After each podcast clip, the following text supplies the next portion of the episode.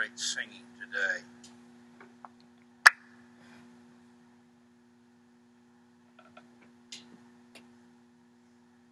I usually preach out of the New King James Version. Today, I'm going to preach out of the New International Version. And the reason why is quite simple. As I looked and sought to make this more understandable, I wanted to you to hear it from an understandable version. In Hebrews, the sixth chapter, Hebrews, the sixth chapter.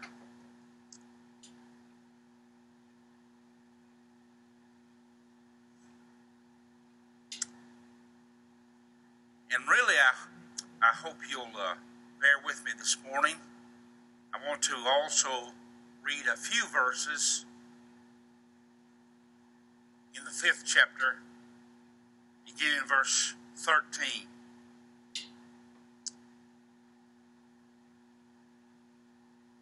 Excuse me, let me go to verse 11. Hebrews 5, begin verse 11.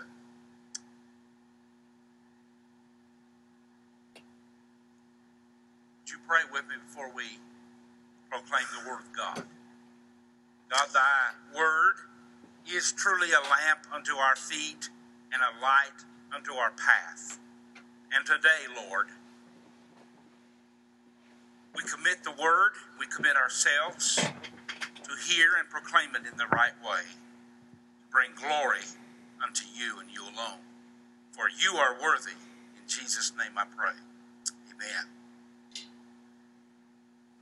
Paul, Paul and you'll understand the reason I say Paul because I believe he wrote book of Hebrews. We have much to say about this, but it's hard to explain because you are slow to learn.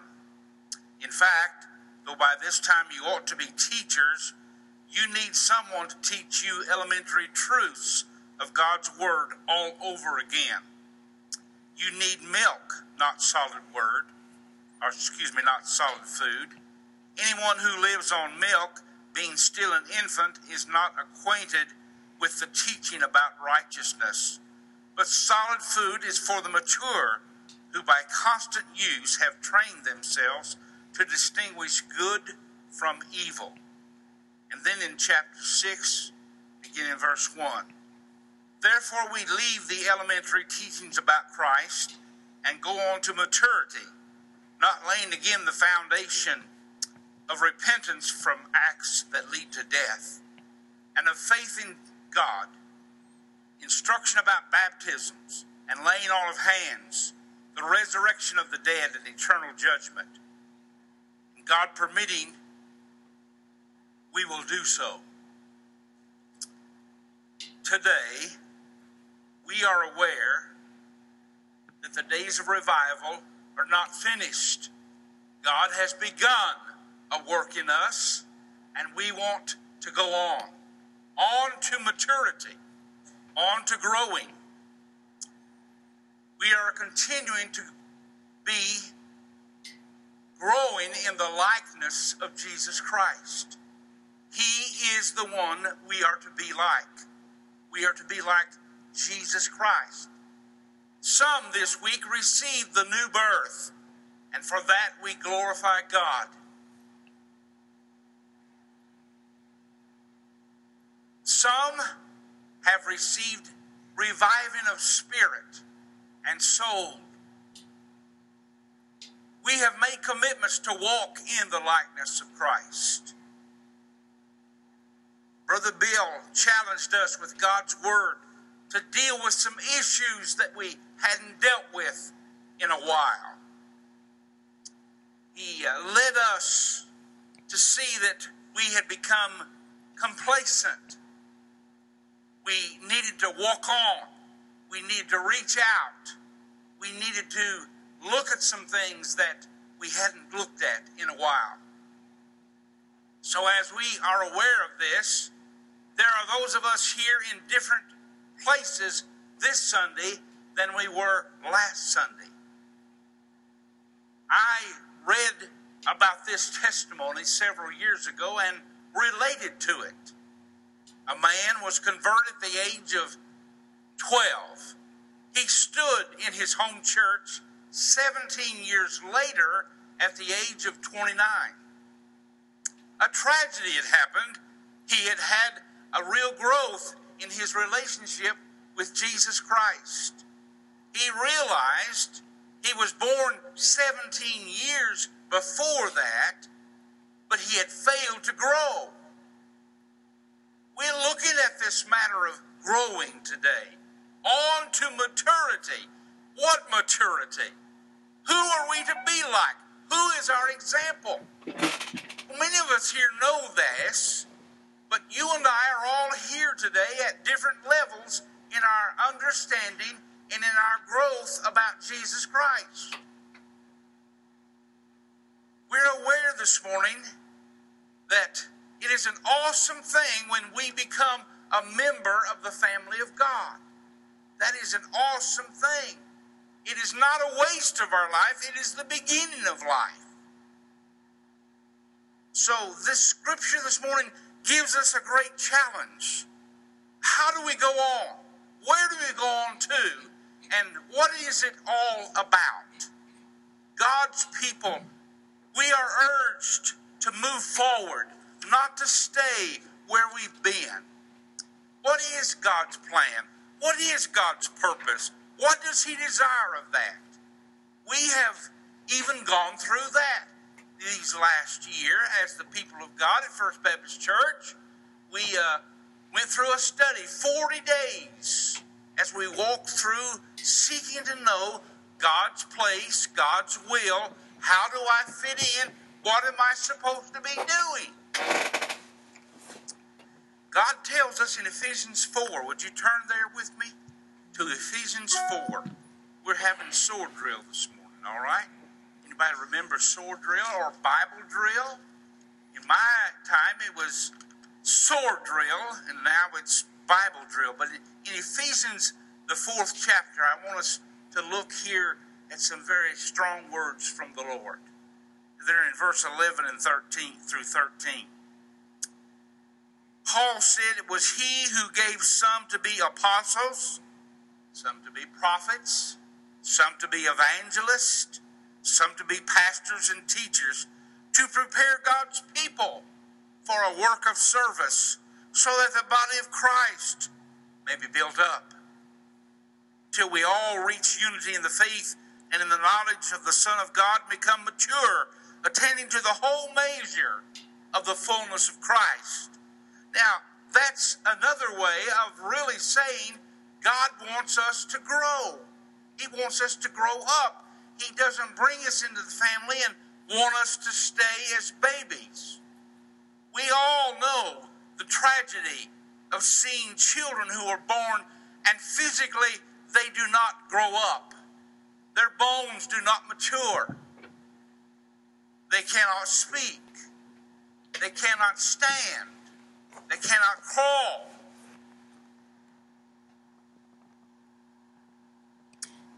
I want to say something at this point. We had a family in our church this week. They're not able to be here today, but they received word this week. It's 8 o'clock. That their baby is not going to walk. Their baby's knees are not strong enough. You know who I'm speaking about. We have got to, as the family of God, stand beside them. We've got to walk with them. We've got to get involved. We cannot just sit back and observe. And in days to come, we're going to have some ideas and some thoughts about how we can stand with this family. It's heartbreaking and it absolutely is sometimes more than we can take.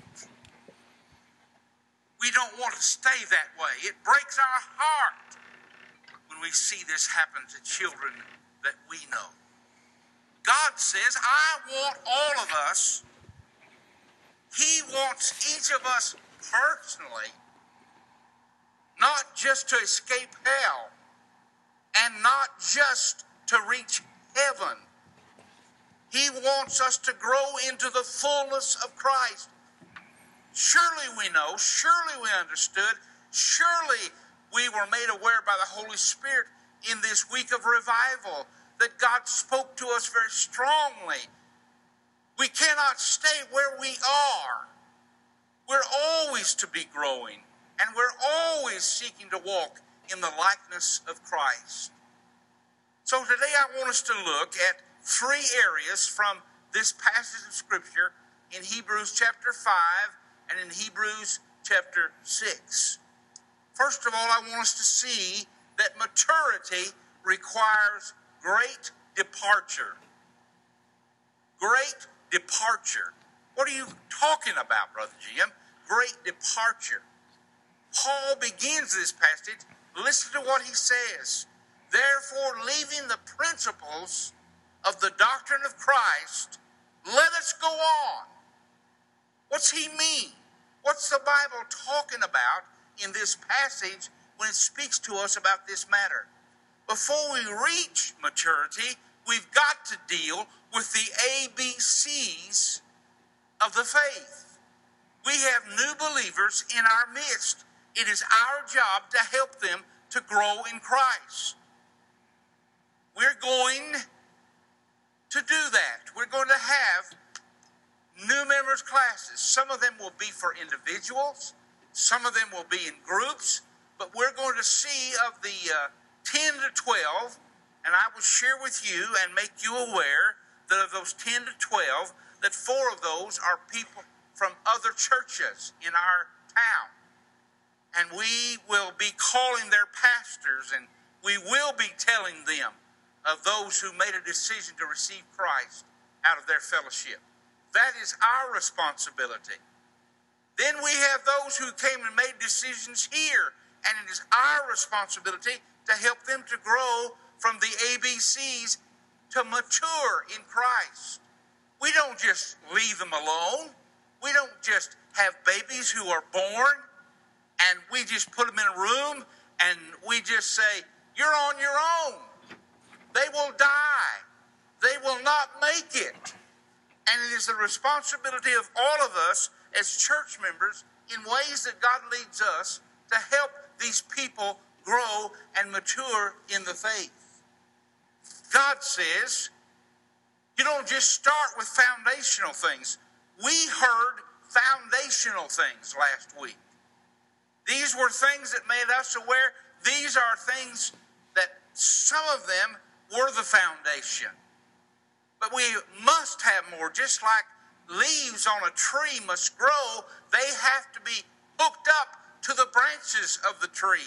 The tree has to bring the sap up through the branches to the leaves, to the fruit, so that they can produce that kind of growth that God desires to see in all of us. Now, the word leave does not mean to abandon or forsake. What it's saying is that sap has to come up into that tree and out to those branches and then to the leaves. And that's what we are about as the people of God. We can't expect everybody to be on the same level that we are spiritually. Every one of us in every row here today, and even in our families, we are at different areas of growing and maturity. And we must go on. We must. what are these foundational things that Paul is speaking to us about here? Let's look at them. For a moment, there are six things there listed. He talks about repentance from dead works. My, oh my, what in the world is Paul talking about? The Christian life begins with repentance from dead works. We have to realize there are people in the body of Christ here at First Baptist Church who have tried to come to God in many different ways. One of the popular ways in America today is to that we might become a Christian by doing good works. My friends, we do good works as a byproduct of being a Christian. We don't have enough good works. Jesus, the only one who had the perfect life, was died on the cross for our sins in our place. There was only one perfect man. There was only one who was good enough. And so we must realize that it's not by our good works. And I'll tell you what, in this world and in Haskell, Texas, where you and I live, there are a lot of people who are seeking to work their way into the kingdom of God. It is our responsibility to make it clear that when you become a Christian, then those good works begin to come. Then we can produce like Christ, but only after accepting Him and His work on Calvary's cross. We must come to realize that dead that works only bring death. They do not bring life. And they only bring life when we meet Jesus Christ personally. The second one is faith. This is just the best way I know to say it. What is faith? It's open-hearted trust in God. You say, well, everything's about God. Yes, it is. Everything in our Christian life is about God. It's about Jesus, his son, who died for our sins. Our faith is in him and what he did. You say, well, Brother Jim, this is so elementary to me. Well, then you just pack it in as teaching the truth and realize there are others here today that need to learn that truth, and let's be patient with one another. Amen? Then there is the doctrine of baptism. What is baptism? Well, it's an outward sign that something has happened to us on the inside. We've had repentance and faith. We have repented of our sin and we have put our faith in Jesus Christ. Having turned from our good works and our dead works, we turn to faith and trust in Jesus Christ. And we are baptized as an outward sign of what has happened to us on the inside. It is a witness to every person. This person has changed their way of life. They are no longer trusting in their own good works. They're not, they're not trusting in being a member of a certain church. They're not doing this, doing that. They're putting their faith and trust and have put it in Jesus Christ. That is a witness to us. Then we're also aware, as we talk about and understand here in this passage, the laying on of hands. Now, wait a minute. What in the world are we talking about here? Lord, the laying on of hands. Folks, that has reference here in the passage to receiving the Holy Spirit. After we receive Jesus Christ, He comes into our life, and you and I are aware of that by the fact that something comes inside our soul, our heart, that part of us that belongs to God, and we have given our life and our soul to God, and now Jesus is living in us through the power of the Holy Spirit. The Holy Spirit needs to be welcomed in this place. It is He who leads us in worship. It is He who puts joy in our heart. It is the Holy Spirit who changes us and matures us. The laying on of hands in the New Testament was often preceded by receiving the Holy Spirit. It is a sign that we have received the Holy Spirit to help us, to enable us to carry out the Word of God. You say, well, Brother Jim, this is so elementary. I know all that. Well, good for you. But look around. Not everyone who is here today understands the working of the Holy Spirit, the laying on of hands, and what is the doctrine of baptism all about. Then he speaks of the resurrection of the dead. That needs no explanation. There's only one person who ever rose from the dead. And the Bible says, and I was thankful yesterday as I did a graveside service here in our community, that I was able to proclaim to them there is something more real than death, and that is eternal life through Jesus Christ. He resurrected, and because He did, when we put our faith in Him, we're going to come up out of that grave one day in the twinkling of an eye, and we're going to be resurrected from the dead. Woo!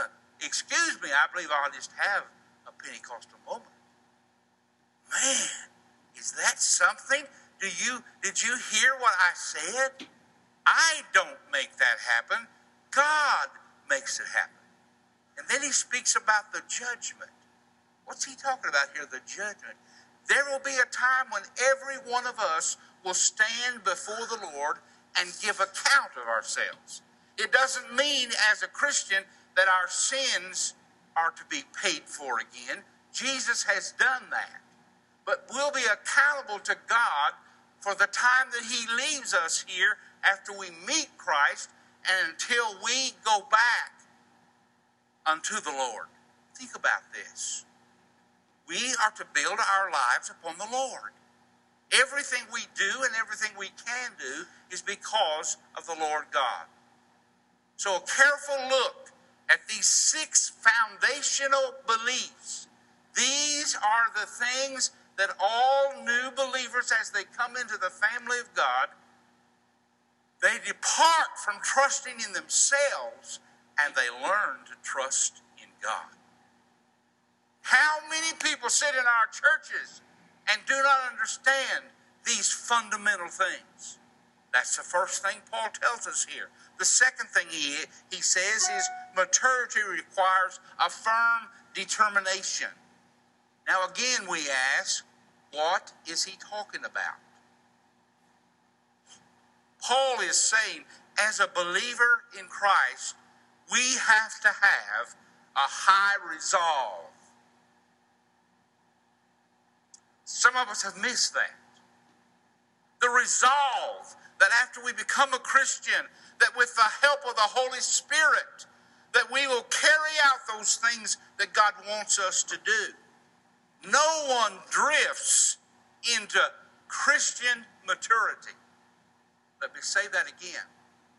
No one drifts into Christian maturity, but listen, you can drift into sin.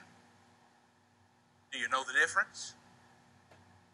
We've all done it. We've all drifted.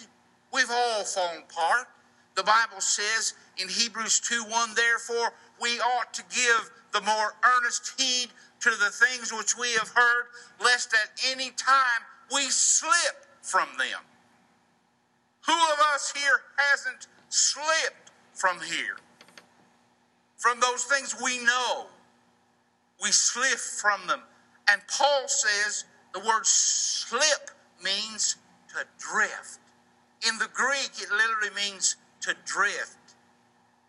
It's like being hooked up at the dock and if you don't get hooked up at the dock, you're going to slip. You're going to fall away. The, the rope's going to get undone. And holding on to the concrete, you're going to find yourself out drifting in the sea.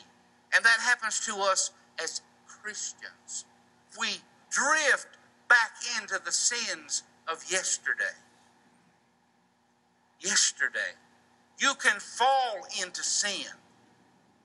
Paul says in Galatians 6 1, Brethren, if a man be overtaken in a fault, ye who are spiritual, restore such a one in a spirit of meekness, considering yourself, lest you also begin to drift. Now, in 1925, George Mueller, excuse me, George Mallory, because I know some of you will check me out. All you got to do is go to an encyclopedia and you can check this out. George Mallory and a group of Englishmen determined they were going to go up Mount Everest. Mount Everest is the highest point in the earth. It is 29,028 feet. My, oh my, can you imagine being up that high? They started, they got up to 25,000 feet and they made camp. But George Mallory and another man decided they would go on up to the top. Guess what happened?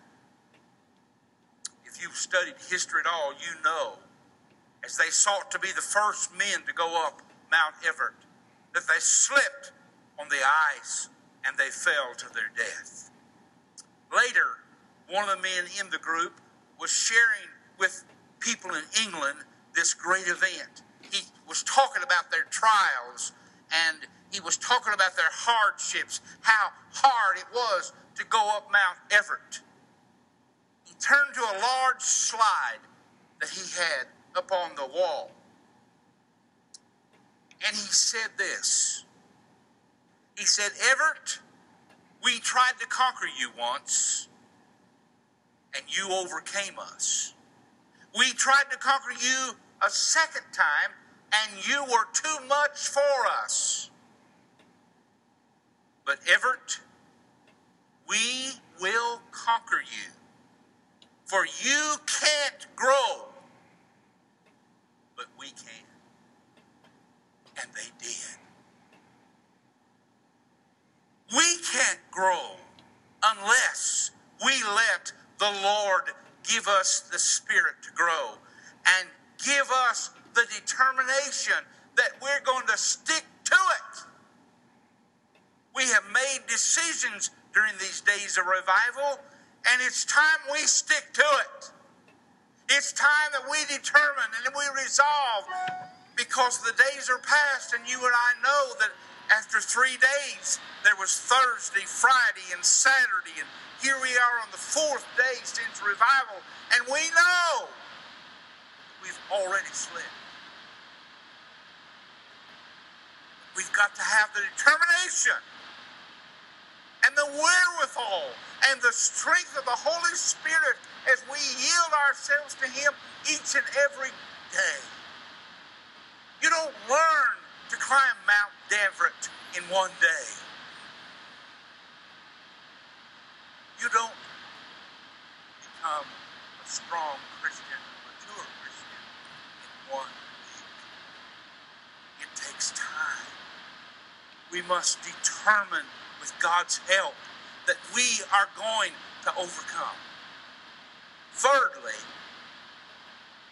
and by the way, lastly, Maturity requires determination and dedication and destination.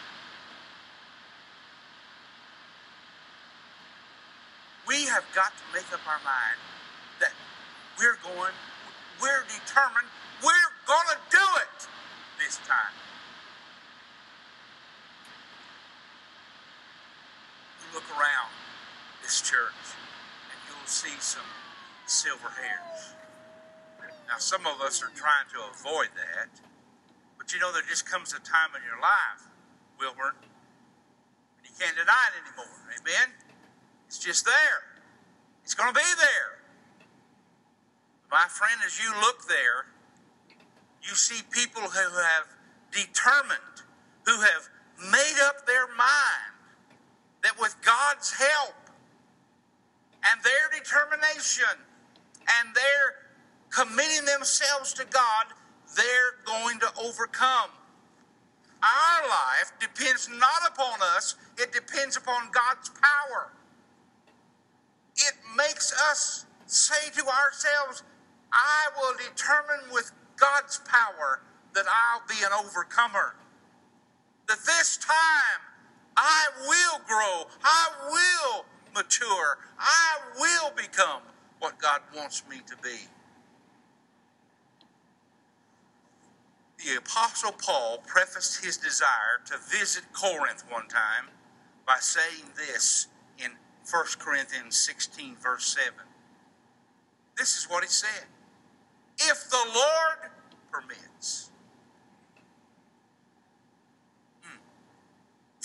James warned, warned about the very same thing in another passage in James 4, verse 13, when he said, Go to now, ye that say, Today or tomorrow we will go into such a city, whereas ye know not what shall be on the morrow. For what is your life?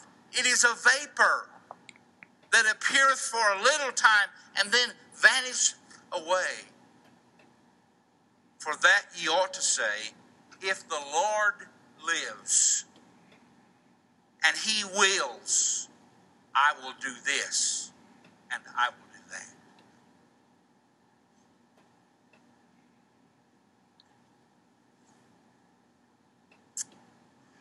Well, I'm going to use you as an illustration. Will you? Okay. she was playing basketball Tuesday night. You weren't real happy, were you, with how you were doing? She hadn't taken a. Had you taken any other shots during that game? She hadn't taken a single shot in the whole game. Now, I grant you, I understand also, because I'm on the injured reserve list. And you've been there, and it takes a while to get off of it, doesn't it, dear? But I want you to know, it was with 2.6 seconds. She put up a three point shot, hadn't made, even taken a shot all night. We were two points behind. She put up a three point shot. She made it. She got her picture on the front page of the Abilene paper, of the Haskell paper. Now you're the glory of the girls' basketball We'd be nine and one, dear, without you. Hmm.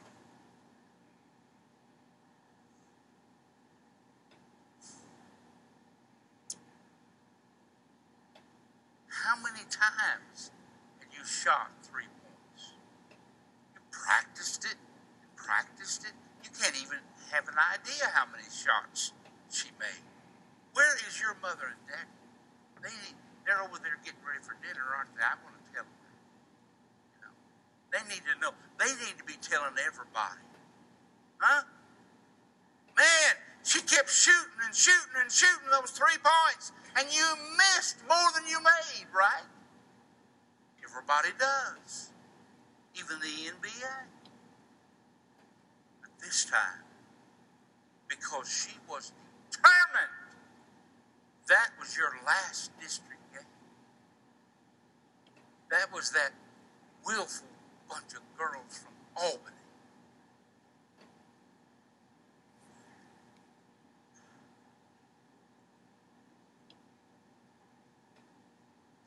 all of us.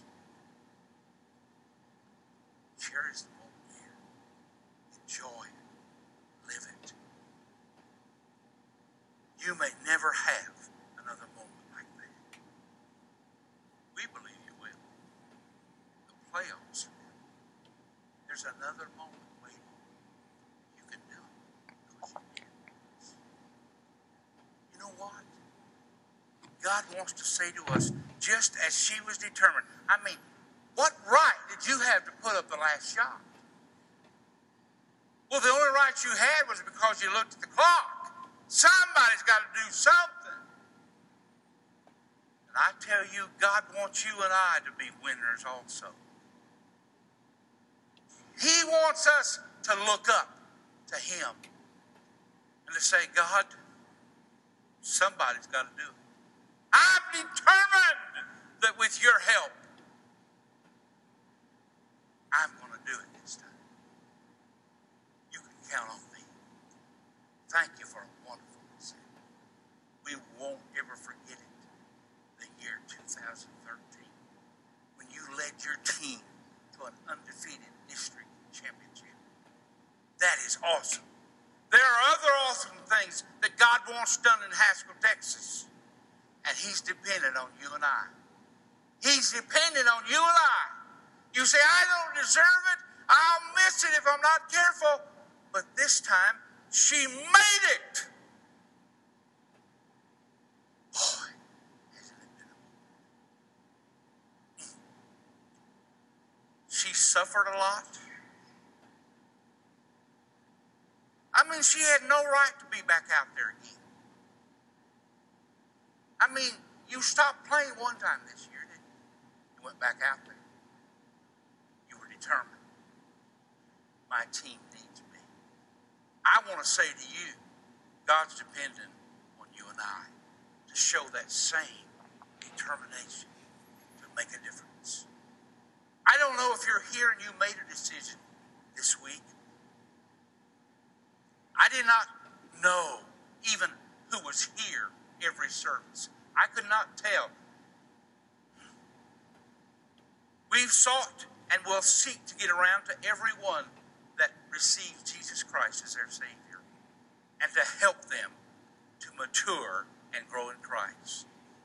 And this message is for all of us. This time, this time, let's make the winning shot. Let's make the difference. Let's step up. Let's step forward. Let's be the winner for Jesus Christ. Will you make that determination in your heart? You say, Brother Jim, I've made it. Then carry it out. And show God that you can do all things through Christ who strengthens you. As our heads are bowed and our eyes are closed. We have some very important things to do today. But before we do them, we must offer the invitation. I don't know what God's leading you to do today. I am not the Holy Spirit. You know that. Maybe you weren't able to come to revival. Maybe there were some things that came up in your way. But today you've heard the call and you want to be that one who's determined and dedicated and set yourself apart and say, God, with your help and with your strength, maybe there are those here today who need a church home, a place where they can mature in Christ, a place where you can be assisted and loved, your children taught, and you yourself grow in Christ. I don't know. But God does know. And He has spoken to you. He has said to you, I want you to do that. Would you step out today? Would you be the courageous one? Would you lead the way to the altar?